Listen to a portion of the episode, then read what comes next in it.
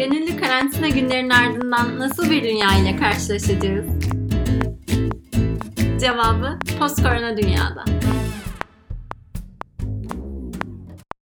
Gönüllü karantina günlerinin ardından karşılaşacağımız dünyayı tartıştığımız post-korona dünyanın bu bölümünde sevgili arkadaşım Tevfik Urgancıoğlu ile sinema, televizyon ve tiyatro sektörüyle korona ilişkisini konuşacağız. Tevfik oldukça üretken bir arkadaşım. E, oyunculuk, senaristlik, yazarlık. E, bugünlerde bir Midnight Show'a başladı. E, Instagram üzerinden eğlenceli bir şeyler yapıyor. Tevfik merhaba. Selam Töre nasılsın? Sağ ol. Sen nasılsın? Ben deyim. Bu arada stand-up atladın. Stand-up da yapıyorum. Onda Doğru, doğru. bir parmağını için. E, yok estağfurullah. Aslında şaka yapma. Aslında yapmıyorum. Yaptığım bir dönem. E, yaptığım için hani aşina olduğum, hani sahneye çok çıktığım için hani en azından oradaki arkadaşlarımla empati yapabildiğim bir alan. Yani stand-up üzerine de e, konuşabilir. Çünkü bu, bu dönem çok popüler oldu stand-up. Evet, Ee, yani şey çok hoşuma gidiyor. Ben, ben tabii 40 yaşına yakınım. 39, 40, yazın 40 olacak. Ee, ben yapmaya başladığımda 20 yaşındaydım ilk stand-up'ı. 2000 Hı hı. senesi. Ee, 2000 senesinde o olabilir. Cem Yılmaz var, Beyaz var, Yılmaz Erdoğan var. Bir de Ata Demirer yok yani öyle bir dönemde. Ben yapmaya çalışıyorum ve bütün şeyler e, yüksek. ne derler? Evet evet bütün şey e, skala hep onlar yani. Evet. Şimdi çok seviniyorum ki yani böyle bir sürü komedi klaplarda genç arkadaşlar YouTube falan filan Hı hı. e, bu bayağı ilerledi. Hem dijital olması açısından şu anki durumumuza da aslında bir yandan da onlar için iyi olabilir. Evet, evet. Ee, ya biz seninle aslında konuşacağımız konu bayağı bir geniş ama aynı zamanda dinamiği anlamında da birbirine çok benzeyen şeyler. Ee, gerek sinema, gerek tiyatro, e, ya sahne sanatları diyeceğim ama bunun içerisine tabii ki girebilecek her şey e, son derece kolektif bir şekilde yapılıyor. Ee, bundan önce sen ne yapıyordun? Ya ev, kendimizi eve kapatmadan önce ne yapıyordun? Nasıl geçiyordu? İşte herhangi bir performans veya herhangi bir üretim süreci nasıldı? Bize biraz anlatır mısın? Tamam şöyle ben ne yaptığımı başlayayım. Sonra hani yaptığım işlerin sürecine biraz devam edebilirim. Ee, benim aslında ben oyunculuk e, benim esas e, ana mesleğim. Şu zaman biraz hani ikinci planda gibi görüyor. Yazmak ağırlıklı gibi oldu ama benim yazdığım Kadın ve Adam diye bir tiyatro oyunumuz var. Ee, uzun süredir 4 sezon onu oynadık. Hala oynuyoruz. Böyle interaktif seyirciyi dahil ettiğimiz, işte Comedy Club havasında bir şey içerken aynı zamanda da e, oyuna dahil olabildiğiniz bir konsept. Çok keyifli. E, şimdi partnerim e, hamile olduğu için hani e, onu bir ara vermek durumunda kaldık. E, daha doğrusu doğurdu yani. O, tabii o dönem geçti. E, onun dışında da benim oluşturduğum bir e, proje havuzu var. Senaryus diye. E, sektöre böyle içerik geliştirmek adına. E, dışarıdan yazarlardan hikayeler topluyoruz. Benim hikayem var, bizim ekibimiz var. Böyle kalabalık bir grubun e, 50'den fazla bir projemizin olduğu kitap haklarının te- te- e, telifini aldığımız bunları senaryolaştırmak için e, yapımcılara sunduğumuz bir e, aracı kurumuz diyeyim. Aynı Evet. zamanda da şeyler yaratabiliyoruz. Yani yapımcının istediği şeyi de üretebiliyoruz.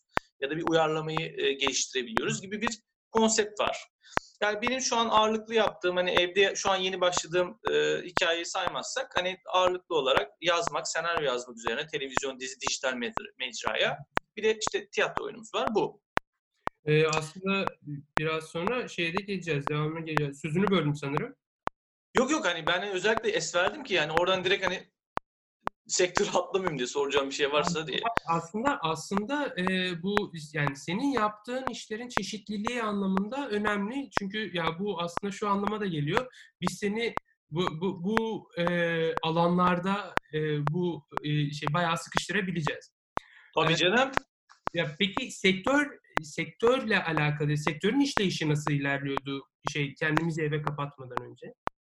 Ee, bu anlamda dediğim gibi sömürebilirsin. Çünkü eğer bir, e, alanların hepsinde bir fikrim var. Arkadaşlarım var. Uzun zamandır bu e, iş içerisindeyim. Hani ben birebir dahil olmasam da haberlerini alıyorum. Hı. öncesinde şöyle gelişiyordu. Şimdi ayırmak gerekirse sinemadan başlayayım. Ee, sinemanın aslında hep çoğumuz biliyoruz birkaç ayağı var. Öncelikle senaryo başlayacak. Ondan sonra yapımcısını bulacak. Yapımcısını bulduktan sonra e, oyuncu ve işte atıyorum prodüksiyon aşaması falan filan olması gerekiyor. Ama orada bitmiyor iş. E, yapımcının bir de dağıtımcı bulması lazım. E, dağıtımcı da işte bu e, sinemaları dağıtan e, şirketler. Birçok şirket var işte. E, Universal işte Mars en büyükleri işte CJ falan gibi birkaç tane çok büyük birkaç tane bayağı şirket var. E, bunların dışında bir sinema salonları var e, bu sektörün içerisinde. Şimdi hepsinin ayrı ayrı etkilendiği noktalar var.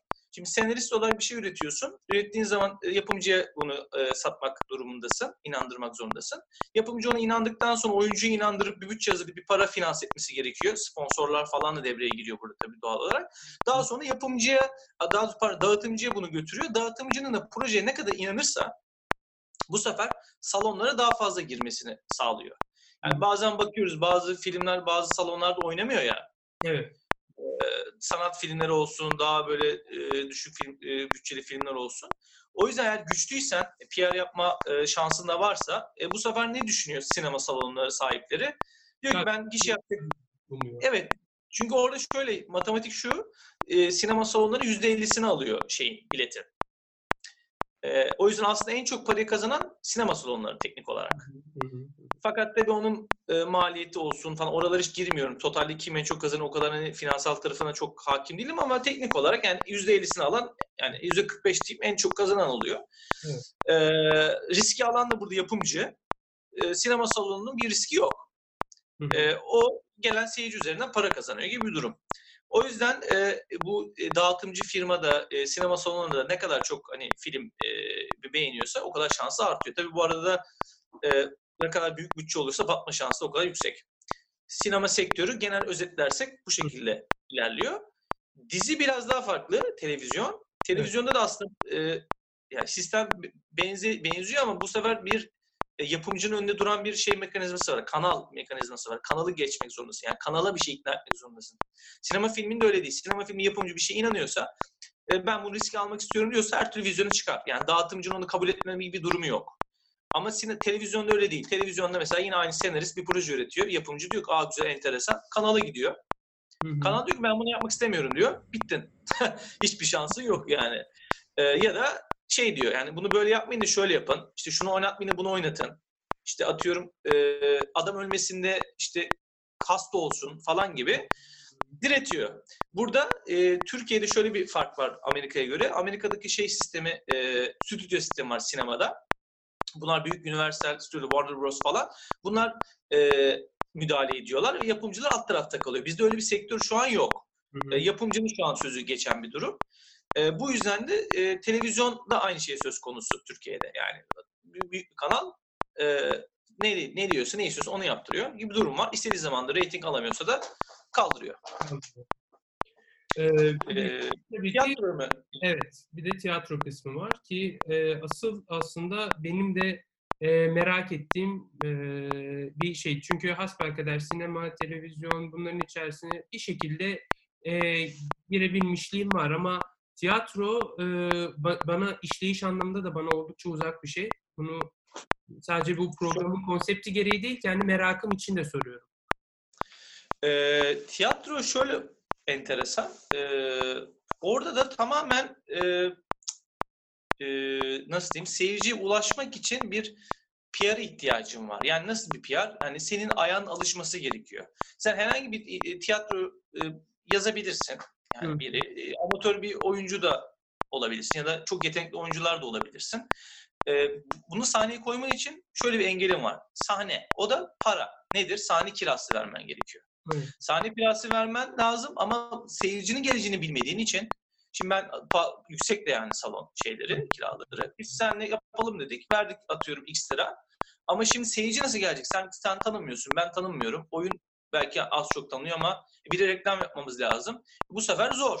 E neye giriyor iş? Çok bilindik böyle grupların e, ondan sonucuma iyi şey isimlerin olduğu e, tiyatrolar ön plana çıkmak zorunda kalıyor. Şehir tiyatroları ya da devlet tiyatroları hani bu başka bir e, kategori. Oraya girecek Daha olursak farklı yani o da aslında sahne sanatları ama onun, onun işleyişiyle ilgili bilgi vermem gerek yok herhalde zaten bir ödenek var. Hı hı. E, Yövmiyeliler ve hani böyle kadrolular diye bir grup evet. var orada. Repertuar üzerine oyun oynuyorlar. Hı hı hı. E, tiyatroda işte dediğim gibi artık sosyal medyada her şey e, ilerliyor. PR falan filan.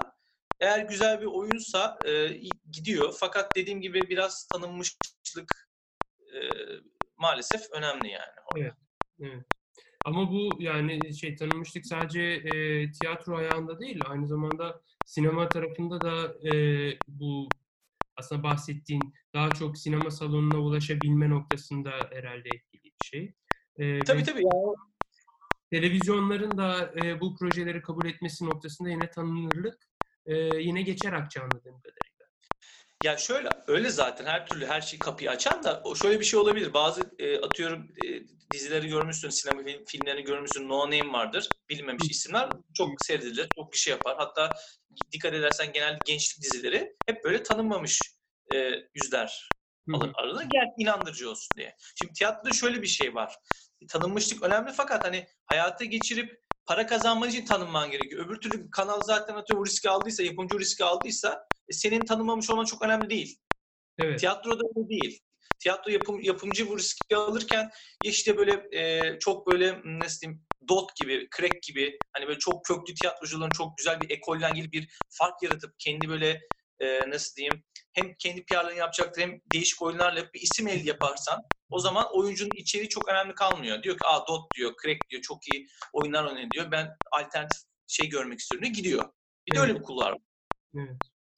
Ee, ya bu tabii ki hani işleyişi e, en azından aktörleri anlamak açısından e, güzel bir başlangıç oldu.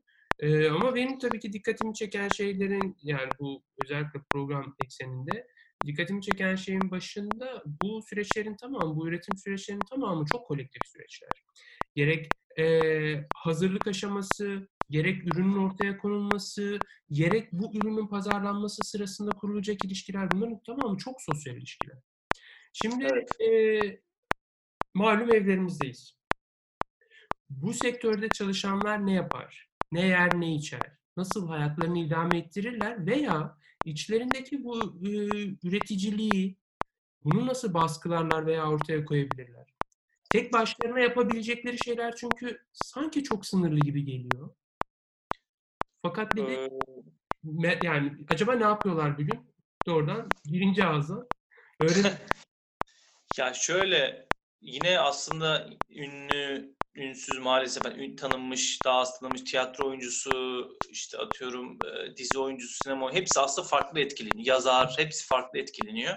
Şöyle diyeyim, e, mesela ünlü bir oyuncuysan zaten hani senin yapman gereken şu, e, belli bir birikimini yayman lazım. Çünkü hiçbir zaman oyunculuk, yazarlık, tiyatro böyle sürekli gelen bir şey değil, kadrolu değilsen. Ama sen şimdi devlet tiyatrosu oyuncusuysan e, üretim aşamasında yapacağın kitap okumak, e, film seyretmek başka bir şey yok. Paran da muhtemelen yatıyordur hani ay şey memurların bilmiyorum herhalde yatıyordur ya da e, aldıkları maaş sıkıntı yok. Geçinmeleri derdi yok. E, ama kendi geliştirmeleriyle ilgili şöyle bir sıkıntısı olur ya çünkü sahne işleri o. Sahneye çıkmana yapabilecekleri tek mecra kalıyor internet. E şimdi belki genç jenerasyon yapabilir de ne bileyim 45-60 yaşındaki de bir tiyatro oyuncusu. Yani sadece bir yaş etkilenmiyor yani onu. Evet. Duayenler var. Belki Instagram hayatını görmemiş, sosyal medyaya girmemiş adam. Hani düşün e, bir anda böyle eve girdi. Şimdi biz biraz belki sosyal olabiliyoruz, Netflix seyrediyoruz. Adam belki yani haberi yok şimdi sırf belki TRT, demeyin o kadar adamı gömmeyeyim de yani, yani televizyon sadece e, seyretmek durumunda daha çok bunalıyordur psikolojik olarak belki. E, bu bir ayağı. E, onun dışında e, sinema e, da zaten sürekli akan bir durum olmadığı için çalışanlar e, şey değil, bir e, sürekli bir gelirleri yok. Emekçilerden bahsediyorum yani. Hı hı. E, onlar yatıyor. E, Evet. Çünkü setlerin hepsi durdu. Netflix tüm dünyada durdurdu. Türkiye'de setlerin hepsi durdu. E, stok yapanlar daha önce çekmiş olanlar yapıyorsa yapıyorlar. E, dizi oyuncusu e, zaten e, diziler artık eskisi gibi dönmediği için yeni görüşmeye gidemiyor. Görüşmeye gidemediği için de yeni rol almak için şansı yok. Yani şu an şöyle söyleyeyim. Mesela ben hiçbir dizide oynamıyorum. E, ama yeni bir diziye girmek için bir görüşmeye gitmem lazım. O Evet. bir benim için bir umut. Şimdi görüşme yok. Yani, E, evet, doğru. iş başvuramıyorsun. E, o yüzden hani e, zor. Yani onların durumu zor. Yani daha önceki birikimleri e, varsa anca öyle biraz idare edebilirler. Hı hı. E, çünkü bizim meslekte yani oyunculuk için söylüyorum. e, şöyle bir şey ben aynı şeyi söylerim. Herhangi bir meslek dalında e, işten çıkman için ya seni atmaları lazım ya şirket batacak ya böyle çok küresel büyük bir olay olması lazım. Başka da bir şey gelmiyor aklıma yani çıkmak için. Var mı? Yani şey majör şeyler bunlar evet. E, Onun onun için ama bizim yaptığımız iş hiçbiri atıyorum bir tiyatroya başlıyorsun istisnalar dışında aynı apart şey e, arka sokaklar gibi saymazsak e, yani biten bir şey yani dizi bitecek film bitiyor yani tiyatro bitiyor yeni bir sınav yeni bir iş görüşmesi ve bunu senin başarınla ilgili değil yani sen en iyi rolü de oynasan bir sonrakini alamayabilirsin veya bir sonraki işin patlayabilir.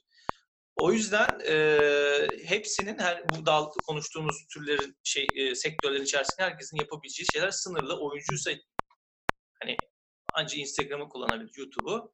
E, şeyse e, yönetmense ya da işte atıyorum e, işte sanat yönetmeni, işte reji koordinasyonu falan onlar hiçbir şey yapamaz teknik olarak. Onlar ne yapıyor? Bir şey yapmıyorlar, oturuyorlar mecburen. Yaptıkları bir şey yok. Çünkü biraz uzun konuştum ama Zaten, zaten Ee, bu. Maksadımız bu. e, şey hmm, e, ne derler yani çok şey geleyim uzatmadan toparlayarak kolektif bir şey bu. Kolektif olduğu için e, insanların yan yana olması gerekiyor. Yan yana olmadan hani dışarıdan üretilecek bir şey değil. Sinema filmi üretemezsin. Dizi üretemezsin. Tiyatro mümkün değil. Evet. E, anca tek kişilik stand-up yapabilirsin ekrandan. Ha bir de şöyle bir şey var. Ben mesela görüyorum YouTube'da böyle YouTuber'lar e, videolar falan çekiyorlar. Tam çok detaylı görmedim ama anladığım kadarıyla bunu fırsata çevirip e, bu evde kalma muhabbetini değil, bir ufak da olsa 3 kişi 500 çekiyorlar gibi geliyor bana. O ne kadar doğru ondan çok emin değilim. Ben de ben de görüyorum. Özellikle e, reklam dünyası ile ilgili de bir şeyler konuşmak istiyorum. E, arkadaşlarla, e, abilerimle de aynı zamanda. E, yalnız gördüğüm bir şey var. E, yani evde kal vurgusu yaptıkları reklam filmleri bile e, ciddi bir prodüksiyon isteyen, yani sadece stok görsellerle değil, bildiğin yani ev çekimi ama ışık güzel, ama makyaj güzel, ama ne bileyim yani profesyonel bir makineyle e, ve hatta belli yani orada bir slider yok, o makinenin başında birisi var. E, yani böyle ciddi prodüksiyonlarla evde kal mesajını bile aslında evde kalmadan yani evi hatta, hatta evi sadece bir set olarak kullanarak e, gerçekleştirdiklerini gördüm ve yani birazcık e, yakınından yöresinden geçmiş birisi olarak bu, bu, bu, bu koku burnuma çarptığında doğrusu ben de irite oluyorum. Evet e, ama şey tabii hani bu mesela kas direktörleri de var bu işin içerisinde. Hani bir an mesela kas direktörleri konuştuğumuz zaman onlar hiçbir şey yok diyor.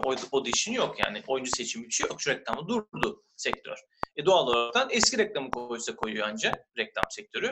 E şimdi reklam olmayınca bu sefer televizyon kanalları dizi koyamıyor. Çünkü dizi koyamadığı için de para alması lazım yapımcının. Vermiyor. Yapımcı alamıyor. Oyuncu alamıyor. Yayın yok. Ne zaman yayını çıkacağı belli. Çünkü şu anda mesela ben yazdığım şeylerle ilgili ko- konuşuyorum yapımcılarla falan bir iki. Diyorlar ki "Ama biz yani durduk. Yani bekliyoruz. Ee, şimdi benim tarafımda şöyle bir durum var bizim. Ee, aslında ne yapıyorsun sorduğunla ilgili, benle ilgili. iki seçenek oluyor. Şimdi bizim yazar olan, yazdığın tarafı konuşurken aslında bir kaybettiğim bir durum yok. Çünkü evdesin, yazabilirsin. En burada az etkilenen yazar görünüyor. Bu, bu süreçte kazanan kişi de olabilirsin yani. Eğer elinin altında çalışmaya değer bir şeyler varsa gerçekten kapanıp artık onları nihayete erdirebilecek de güzel, verimli bir sürece dönüşebilir bu. Aynen. Bir tek hani bu yazarlara etkilemez iş anlamında. O da şöyle etkiliyor onda da. Psikolojik olarak nasıl yaklaştıklarını bilemiyorsun. Çünkü yazar dediğin şey değil yani. Böyle otomatiğe bal yaz diye bir şey yok. Ee, mesela benim için şöyle avantaj. Gerçekten hani ben mesela alırım bilgisayarım gidip bir güzel manzara ferah asla çalışamam ben. Benim evde evde çalışabiliyorum. Evde üretebiliyorum ben. Çok garip. Beynim burada çalışıyor benim yani. Sistemi ev. E, benim için iyi ama başka adam şimdi evde sürekli çıkmıyor. Hani üretim aşaması çünkü yazarlıkta böyle biraz şey vardır yani herkesin çalışma sistemi farklı. E, ilham alması gereken şey olabilir yani. Belki bir gece çık ben, ben, ben- benim için geçerli. Belki iki içki içecek. Ne bileyim işte belki atıyorum iki sohbet edecek. Kendini rahatlatacak. Kendi e, yenileyecek. Öyle yazacak. Şimdi normalde ben şimdi sinemaya gittiğim zaman, tiyatroya gittiğim zaman bir şey geliyor sana yazar, yazan biri olarak. Yani, aa diyorsun yükseliyorsun. Aa bu enteresan konu. Ben bir şey diyeyim. Besleniyorsun daha doğrusu. Şimdi beslendiğin yer aynı. Televizyon, ev, evdesin. İşte yemek yapıyorsun falan. E bazı insanların şeyini bilmiyoruz. Ne bileyim. Şimdi ben bekar yaşıyorum. Her şeyimi kendim yapıyorum. Bayağı ben bayağı da çıkmadım. 3 hafta oldu galiba çıkmadan evden hiç. Ee, ondan sonra hani insan şimdi yazan biri şimdi mutfağımı yapsın, işte onu mu yapsın, yaratıcılık mı yapsın? Şimdi konsantre olmak önemli. Bir de şu önemli, e, zor olan. Ne olacağını düşünmeden üretmek de zor. Şimdi belirsiz. Şimdi ben ne yazacağım, yazdığım şey ne zaman geçecek hayata, e, kabul edecekler mi, e, görüşme ne zaman olacak, sözleşme olur mu, ne zaman bunlar var bir de. O yüzden o motivasyonu yazarken, yaparken de e, düşünmeden yapmak gerekiyor. Bu da psikoloji gerektiriyor. O da zorlu bir şey yani. Ee, bir de şey var. Hani geçen bir arkadaşım söyledi e, programda dinledim. Şimdi şey diyor. Yani ben şimdi şey senaryo yazıyorum diyor. Senaryo yazarken diyor acaba diyor koronaya değinmem mi lazım? Yoksa değinmemem mi lazım? Yani yoksa herhangi bir senaryo mu yazmam gerekiyor? yani yok yani böyle bir şey yaşanmamış gibi mi? Çok çok doğru bir şey. Çok doğru bir şey. Yani orada e, ürettiği ürünün şey işlevini de e, doğru belirlemesi gerekiyor zannediyorum e, yazarın. Yani evet bu e, korona koronanın olmadığı bir evrende geçiyor ve bu bu evreni insanlara hatırlatacak bir ürün olacak mı demeli. Yoksa hayır abi bu çok gerçekçi bir şey. Bu bizim evrenimizde geçiyor deyip bu gerçekçiliğin üzerine mi inşa etmeli? O da gerçekten şey benim de aklıma geliyordu. Mesela e, hatta önümüzdeki bölümlerde şey edebiyatla e, konuşacağız. E, veya bunu yayınlamadan önce de konuşmuş olabiliriz tam olarak. şöyle bir şöyle bir e, şey var. Genellikle bu tarz sıkıntılı süreçlerin ortaya çıkarttığı yeni akımlar oluşuyor. E, yani gördüğümüz yani işte bu e, işte mesela veba e, ilginç bir şekilde e, öze dönüş, içe kapanık, kapanık bir e, edebiyat türünü ortaya çıkartmış ve hatta işte ütopyaların, distopyaların hemen e, bu sürecin arkasında filizlendiğini, şekillendiğini görmeye başlamışız. E, bunun edebiyatta da yani çok böyle güçlü, bana, bana kalırsa tabii ki güçlü, e, en azından çok zekice bir kurguyla e, Decameron'la karşılaştık mesela. E, bu da veba döneminde, veba günlerinde yazılmış bir eserdi. E, işte 10 kişi her gün onar tane hikaye anlatıyor. Toplam böyle işte e, çeşitli hikayeler anlatıyor ve e, o, o dönemin e, sosyal hayatına, e, hatta siyasal hayatına, kadın erkek ilişkilerine, çalışma hayatına ilişkin birçok ipucuyu, ipucunu Decameron'da görmek mümkün, yakalamak mümkün. Bu da yine benzer, bizim şu anda sıkıştığımıza benzer bir iklimde ortaya çıkmış bir eserdi. Ve bu akımda yani ben, ben, ben hala umutluyum. Yani bu süreçten, bu sürecin sonunda da yine benzer bir şey çıkabilir diye düşünüyorum. Olabilir ama ben burada bir araya girip biraz negatif bir şey söyleyeceğim. ee, şöyle, yani tabii ki çıkabilir ve çıkacaktır muhakkak ama orada şöyle bir durum var. Şimdi bir, o bahsettiğiniz dönemlerde çok yazar ve çok şey yok. Şimdi burada herkes yazıyor. İnanılmaz senarist, inanılmaz. Şimdi şöyle bir mantık var. Şimdi herkes koronayı düşün, herkes koronayla ilgili bir şey yazabilir. Bu sefer iki şey oluyor. Bir, atıyorum 100 tane korona ile ilgili bir şey açan sıyrılman lazım aradan. Ya da diyeceksin ki çok korona olan bir şey olacak. Ben farklı bir korona yapayım da yine zor bir yere gitmen gerekiyor. O bir, bir handikap. Ee, ikincisi e, insanların e, mesela atıyorum aynı şey Gezi Park olaylarını ve 15 e, Temmuz olayında da aynı hikaye oldu. Yakın dönem gerçekleşen şeyler insanlar seyretmek istiyor mu? Bir de böyle bir soru var e, aslında onun değeri biraz daha sonra anlaşılıyor. Çok sıcağı yani çok hani gerçek olan bir şeyi bu sefer kurmaca gibi sevdiğince bu böyle yaşadık ama yani daha yeni yaşadık gibi oluyor. o yüzden sektörün evrileceği nokta hani bunu kullanarak bir, bir fayda sağlama bir şey mi? Yoksa atıyorum e, yani sonra mı bunu değerlendirmek gerekiyor? İnsanlar bunu görmeye mi hoşuna gidecek? Bu şeyleri yaşadığı süreci. Komedinin işini yarayabilir belki. Ee, ama daha böyle dramatik bir şeyler hani onları çok emin değilim. E, ama zaman içerisinde bu dönemi yani yaratıcılık olarak kullanan bu, buradan beslenen insanların e, çok güzel şeyler çıkaracağını düşünüyorum. Mesela bir tane arkadaşım var. Hani onunla bu konuyu konuşmayalım çünkü zor e, yazar e, kitabı çıktı. E, şimdi ismini vermeyeyim. Belki hani bilmiyorum hani nasıl karşılar durumu da. E, korona kap, şey kaptı, e, virüs kaptı veya ve öyle böyle bir şey değil yani. E, yaşadığı yani biz ben de duyuyorum e, ölenler de var çevremizde ya da genç de var. E, işte at, sahip atlatanlar da var ama kız şey yapmış. Yazar olduğu için hani bu süreci yazmış. Ve onu bir Instagram'a paylaşıyor. E, aslında Ayşe Gizem e, bakabilirsin. O kendi paylaştığı için hani belki hoşuna da gidebilir. E, şey umut olsun diye ismi vermiş olayım. E, Ayşe Gizem. Sus be kadının yazarı. E, ondan sonra şey ne derler? Bu süreci yazmış ve okuyorsun. Gerçekten hani böyle o kadar güzel yazmış ve o kadar etkileyici ki ona ben söyleyemedim ama o bunu kitap yapsa yani bu hale bir insanlar şey diye düşünebilir. Yani bir de öyle bir ya bunu kullanıyor hastalığını. Evet. İşte bundan yaptı.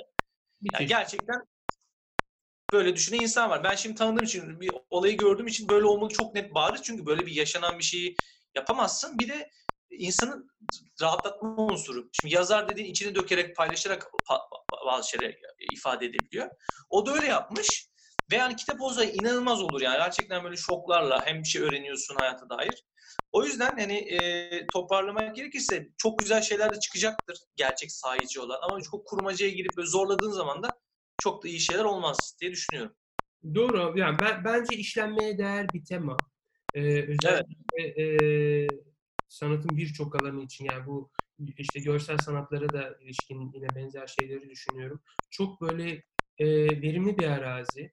E, fakat bu e, bu tabii ki bu kadar yıkıcı olmasaydı, insanlık için bu kadar yıkıcı olmasaydı bana kalırsa, yani biz e, şu anda evlerimize sıkışıp kalmıyor olsaydık, e, biz hala günlük hayatımıza rutinlerin, rutinimizi sürdürebiliyor olsaydık, e, belki de bu kadar bu kadar verimli olmayacaktı e, bu konu, bu konsept şey e, konu, Evet, evet, evet. özellikle e, bu tarz böyle şey e, sanat alanları için. E, Trajik durumlar. efendim? Trajik çünkü çok trajik durumlar var. Çok, çok fazla. Yani biz e, her gün bu şey açıklanan e, sayılara bir istatistik gibi bakıyoruz. Geçtiğimiz günlerde Özgür'le yaptığımız konuşmada Özgür şeye benzetmişti. Seçim akşamları e, eskiden seçimler böyle e, çok kısa süre içerisinde açıklanmıyordu. Sabaha kadar süren böyle bir şey vardı. Her akşam biz aynı seçim e, takip ediyormuş gibi e, şeyleri takip ediyoruz, istatistikleri takip ediyoruz demişti. Bunlar evet, şu Evet. an istatistik. E, fakat bizim yakınlarımıza e, e, denk geldiği zaman bu istatistiğin ötesine bir acıya dönüşecek ve belki de o sayılar yok olacak. Onun acısı içimize çökecek. Ve bu da diğer boyutu. Yani evet. Neyse o şey o konu ayrı bir konu. Hiç oraya girmeyelim. Evet, Dağılmayalım. evet, düşünüyorum. Ben ben ben şuraya atlayayım. Ee, biraz daha aslına bakarsan keyifli olsun. Ee, bu bu işin bir şey kısmı var. Ee, senin içinde olduğun e, üretim kısmı var. Bir de bu işin aslında benim de benim içinde olduğum takip kısmı var. Ee, yani sizin ürettiğiniz ürünleri takip eden insanlar var. Ee, korona süreci hiç şüphesiz bizi de etkilemiş oluyor.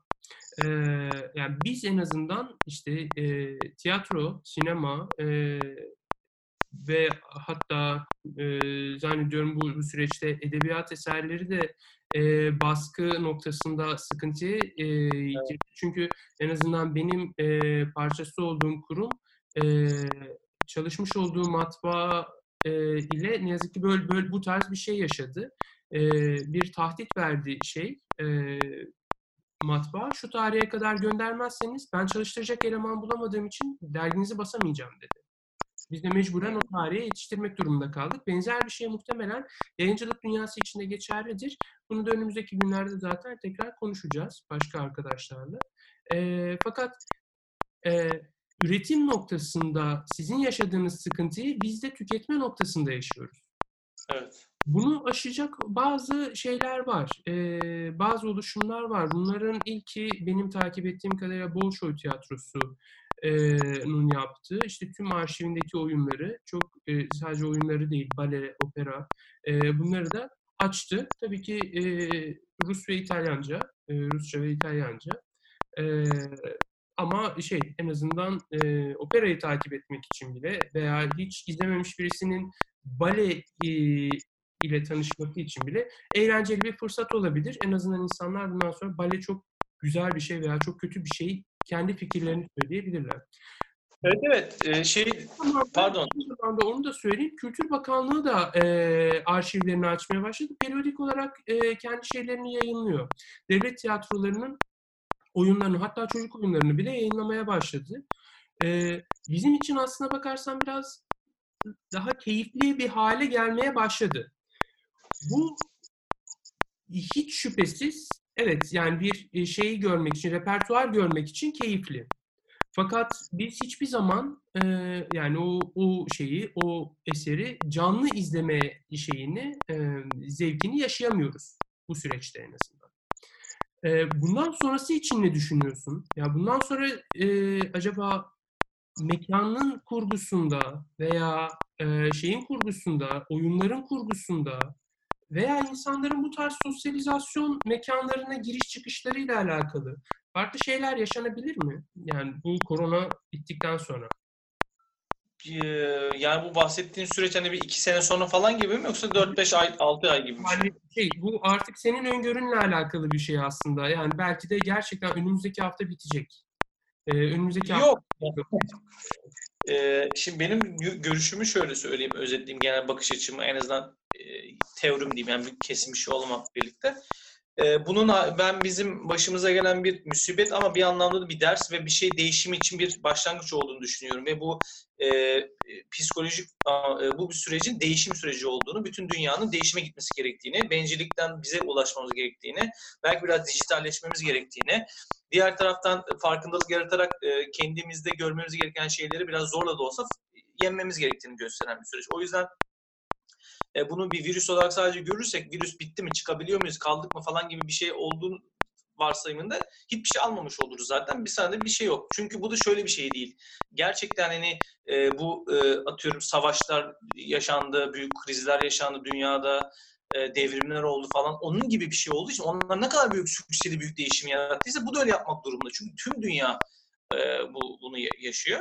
O yüzden bu bir buçuk iki senelik değişim süreci yavaş yavaş giderken bu vi- virüs yani zaten atıyorum biraz düşecek muhtemelen yazı doğru ama tekrar e, ikinci bir dalgayla kışa havalı olduğunu tekrar yükselip tekrar gidip yine yükselip bir iki sene, bir buçuk iki senede bir toparlayacak. Ama o süreç uzun bir süre olduğu için bir alışkanlıklar değişecek. Hı hı. Değişen alışkanlıklardan da mesela ben hani üzgünüm ki yani inşallah ne olacağını bilmiyorum ama e, sinema salonları büyük etkilen, etkilenir. Çünkü e, ne olacak bilmiyorum şimdi dev kapanacak büyük olasılıkla bütün e, Yakın bazı sinema. zamanda, yakın zamanda kapan, e, kapanan sinema salonları var. Hatta bir tanesi çok ikonik İstanbulluların çok yakından bildiği Kadıköy tarafının özellikle Rex kapandı. Yani o da Değil mi? Rex Bitti mi yani? Evet bitti şu anda. Yani sonra açacağız falan yok yani. Hayır hayır. Rex iflas ettiğini açıkladı ve kapattı. He, ben onu duymamışım ya. Ee, evet üzücü bir haber. Ee, çünkü orada alternatif filmler çok oynuyordu. Evet.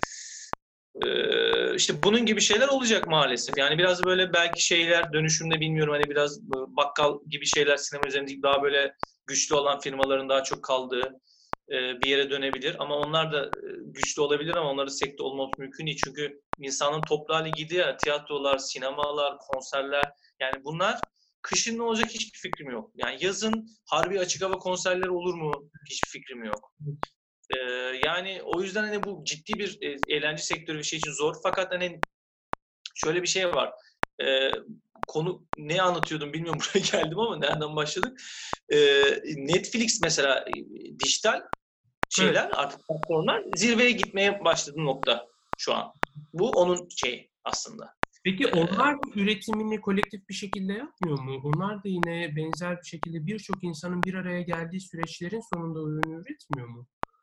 Şimdi şu şöyle bir şey var. Ee, evet e, ama sunduğu yer en azından tekil bir yer olduğu için Evet, o eve girdiği için normalde öbür türlü sen bir sinema filmi yapıp evde satamıyorsun öyle bir şansı yok. Yani şu olabilir. Ee, televizyon filmlerine dönebilir. Belki atıyorum Netflix gibi dijital mecrada sinema filmi çekilir. Hı. ama bunlar Netflix'e satılır. Organize işler sarmal yaptığı gibi mesela öyle şeyler olabilir. Bu sefer de sinema salonlarına büyük bir darbe vurur. Ee, o, onun dışında Netflix'e çok artık kazanacak ya dijital platformlara. Burada zaten zor olan senin dediğin şey çekim aşaması. Yani Evet. orada 150 kişi, 200 kişi çalışıyor. Hı hı. O sosyal mesafeyi korumak, işte atıyorum çalışma düzenleri, hani bunu nasıl yapacaklarını bilmiyorum ama e, teknik olarak baktığın zaman hayat devam ediyor ve bir şey yapmak gerekiyorsa bunu çözümünü bir şekilde üretip e, onu çekilebileceği ihtimali var sinemaya göre. Evet. E, yazmaya da sıkıntı yok, yayınlamaya ilgili sıkıntı yok, dağıtımla ilgili sıkıntı yok. Bir tek çekmeyle ilgili sıkıntı var. Onu da atıyorum bilmiyorum maksimum düzeyde nasıl e, koruma altına alırlarsa belki herkes böyle inanılmaz maskelerle çalışacak. O bütün şeyler var ya böyle en maskelerle belki çalışacaklar bilmiyorum. O da etkiler yaratıcılığı da. Hani oyuncular öpüşemez falan hani. Öyle şeyler var. evet. Yani bilmiyorum yani ama e, biraz sıkıntılı. Hı hı. Bir, senin sorun neydi ben buraya geldim aslında? Ya aslına bakarsan, aslına bakarsan e, böyle birazcık daha e, çok böyle rahat konuştuğumuz bir şey olduğu için yani işin e, üretim boyutu etkilenirken işin tüketim boyutunun da etkilendiği e, bir noktadayız. En azından mesela sinema salonları, tiyatro salonları biçim değiştirir mi? Burada oturma düzenleri değişir mi? Ne bileyim e, bu sosyal mesafeyle alakalı e, şey hassasiyet bu tarz daha kolektif e, tüketilen e, şey e, sanatın kolektif tüketildiği mekanlara da vurur mu gibi böyle bir şeydi. Mesela bu noktada aslında senin e, oyunun Kadın ve Adam da e, tam olarak benzer bir e, yere oturuyor. Orası da aslında bir restoran gibi ve aynı zamanda performansın yapıldığı bir alan da var fakat performansın yapıldığı alan sınırlı da değil. Şeylerin masaların arasına da girebildiğiniz ve son derece interaktif e, şey sahnedeki kişiyle e, katılımcı arasında doğrudan doğruya bir şeyin olmadığı, bir e, perdenin, bir setin, bir sınırın olmadığı bir e, alanda sen performansını yapıyorsun. Evet. Acaba buna Benimki efendim? Benimki daha da zor. Daha beyi içine giriyoruz bayağı. Evet, evet. Yani çok haklısın. Şimdi senin için zor.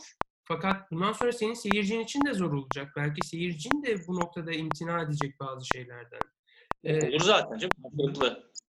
Evet yani şey bundan sonraki dönemde sanatın icrasıyla sanatın tüketilmesi noktasında da zannediyorum bizi şekillendirecek bazı şeyler gelecek, kaideler, kurallar gelecek gibi hissediyorum ama bir yandan da bu aslında şeye de aykırı, e, bu tarz üretimlerin ruhuna da aykırı gibi geliyor bana. Çünkü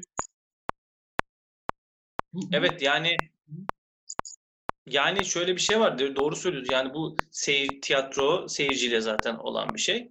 Güzel olan. Zaten tiyatro e, se- seyirci olmadan olmaz gibi bir durumda. E, sinema olur. E, ama hani bir kolektif o zevki alamazsın. Hani konser e, toplu hani o keyfi alamazsın ama müzikte bir şekilde dinlersin. Ne bileyim işte olur.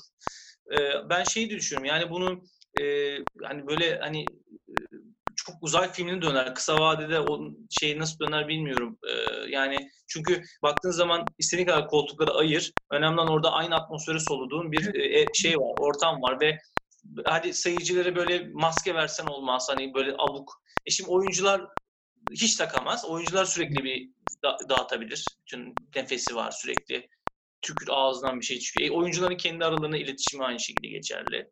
Bir de şey şu var hani maalesef hani iki şey olacak büyük olasılıkla. E, zaten bu şu an bu sektör e, daha doğrusu bu e, sistem sağlık sisteminin ve ekonominin düzen tutulması için bu evden çıkma gibi bir durum var ya aslında hikaye. Hı, hı. Yani şu an şöyle olsa yani 1 milyon kişi hasta olsa herkese bakabilecek olmuş olsa ekonomi gidiyorsa hiçbir şey yapmazlardı. e, bir önlem olmazdı. Ölen ölür, kalan kalır. Bağışıklık kazanan karşılıklı olurdu. Büyük olsa öyle bir şey olurdu yani. Devletlerin düşündüğü insan sağlığı birinci derecede şu an değil. Çünkü yani haksız bir yerden söylemiyorum. Yani sonuçta çökerse komple her şey bir yandan çöküyor bir anda aslında. Onu Evet. korumak yine insanı korumak için yapılan bir şey. Yani bir bencil bir durum yok tabii ki ama hani e, o yüzden bu süreci şöyle yaşamaya döndürürse bir grup ki olacak yani o. Diyecek ki evet abi yani bunu geçireceğiz. Artık bir şekilde hayat devam ediyor. Korunalım, e, kendimizi şey yapalım, girelim. Ama o kadar yoğun bir psikolojik baskı var ki ben şeyde çekiniyorum mesela. Kendimde de ya bir agorafobi falan olur mu ya? Artık dışarı çıktığımızda ulan sürekli dışarıdan bir şey gelecek mi? Şeyi havası var anladın mı? O kötü.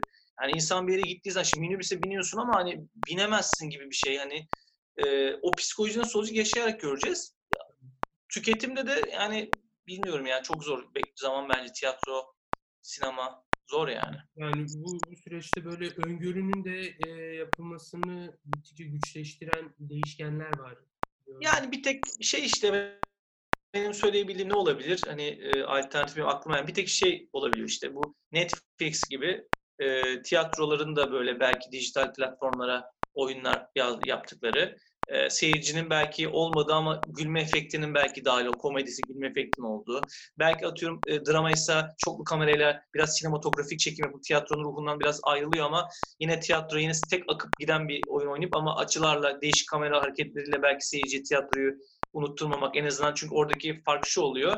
Tamam yine kamera girecek ama sinemanın anlattığından farklı eserler farklı şekilde anlatılıyor. Tiyatro diyaloğa dayalı bir, karaktere dayalı bir e, sanat ağırlıklı. E, sinema resime, görselliğe daha çok ağırlıklı bir dal. O yüzden hani onu da anlatırken de e, farklı şekilde de olsa bir renk şeyi var, e, farkı var. O yüzden belki öyle bir şey olabilir. E, ama tabii böyle bir platform çıkması lazım. Dünyada tutabilir de Türkiye'de çok emin değilim. Yani insan para verip e, tiyatro izleyecekleri bir platformu iyi olurlar mı? Ya benim benim asıl e, ümitli olduğum şeylerden bir tanesi şu. E, ne yazık ki son dönemde e, özellikle şehir tiyatrolarında onların tabii ki bir de repertuar kaygıları da var. Ama özellikle şehir tiyatrolarında gördüğüm şey e, ne yazık ki oyun kalitesi oldukça düşük. Performanslar çok standartize geliyor, gelmeye başladı bana bilmiyorum. Ee, ve bu aslına bakarsan sanki bir kaygıyla yapılmış gibi. Evet yani işte bu yıl şu kadar oyun yapacağız. Hadi arkadaşlar başlayalım kaygısıyla yapılmış bir şey. Sanki böyle üretme yani üretmeyi teşvik edecek bir sistem, üretim bandı kurulmuş gibi. Ve bu da tabii ki kaliteyi de niteliği de düşürüyor gibi hissediyorum. Belki bundan sonraki süreçte işte evine kapanan insanlar, üreten insanlar, ee, ve bunu sahneye koymak isteyen insanlar, sahne sayısı sınırlı olduğu için, üretim sayısı fazla olacağı için belki bundan sonra daha seçici davranacaklar. Daha kaliteli oyunlar, en azından metinler e, göreceğiz. Belki oyunculuğa gerçekten e, böyle bir iş olarak yapan insanlar değil de gerçekten evlerinde oturmaktan oyunculuğa susamış insanların sahneye çıkıp performansları performans gösterişlerini izleyeceğiz.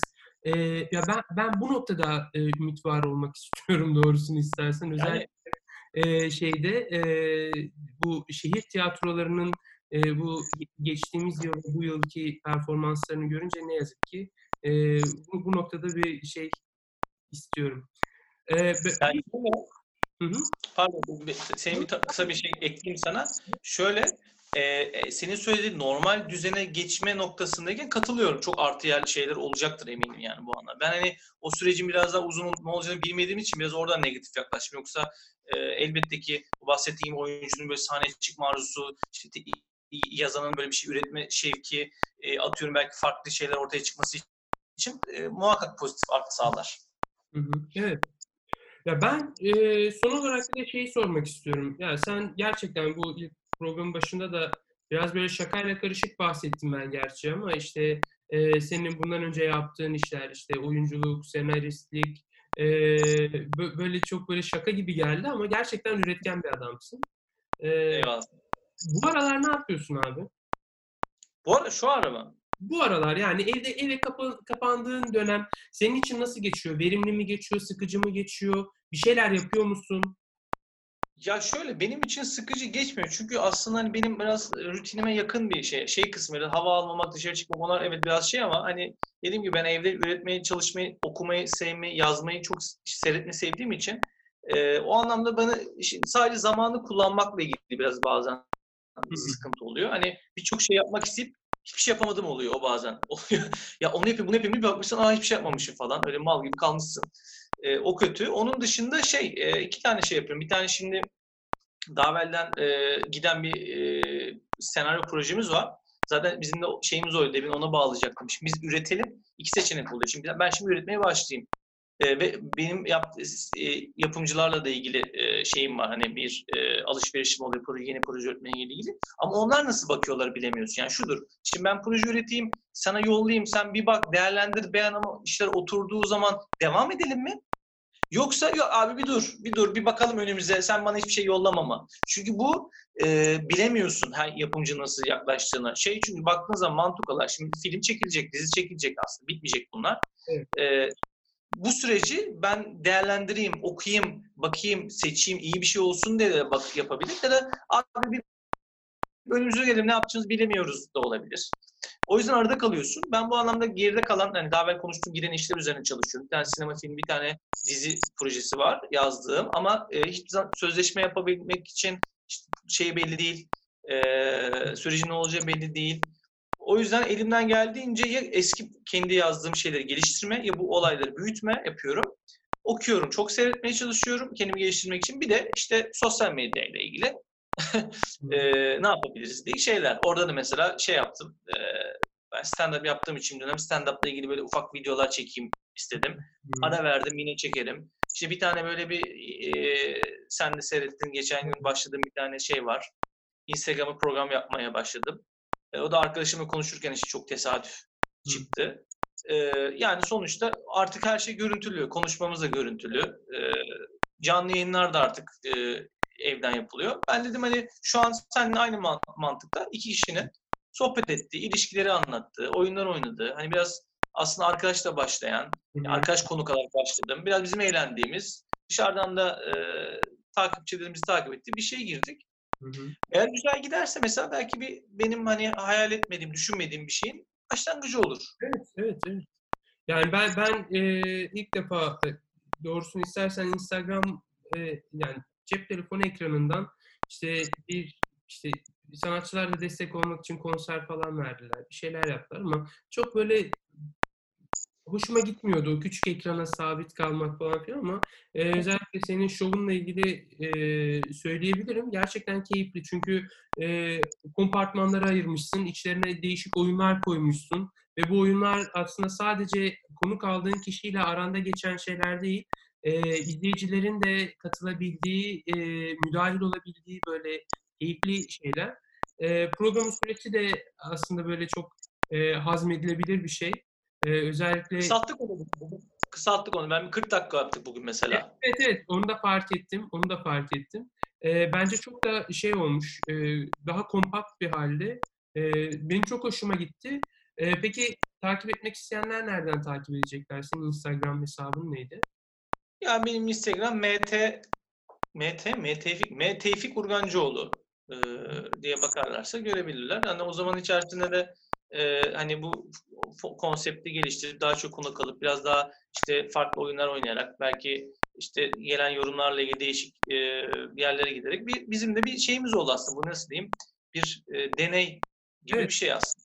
Hı hı, hı Çünkü bu bir şey yaratacağımız bir sonra bir de bir şey eklemek istiyorum. Son e, bahsettiğin iki şey var. Bu şu an senin sıkıldığı noktayı anlayabiliyorum. Ben de mesela çok e, canlı yayın falan böyle çünkü insanlar keyfe bağlanıyor.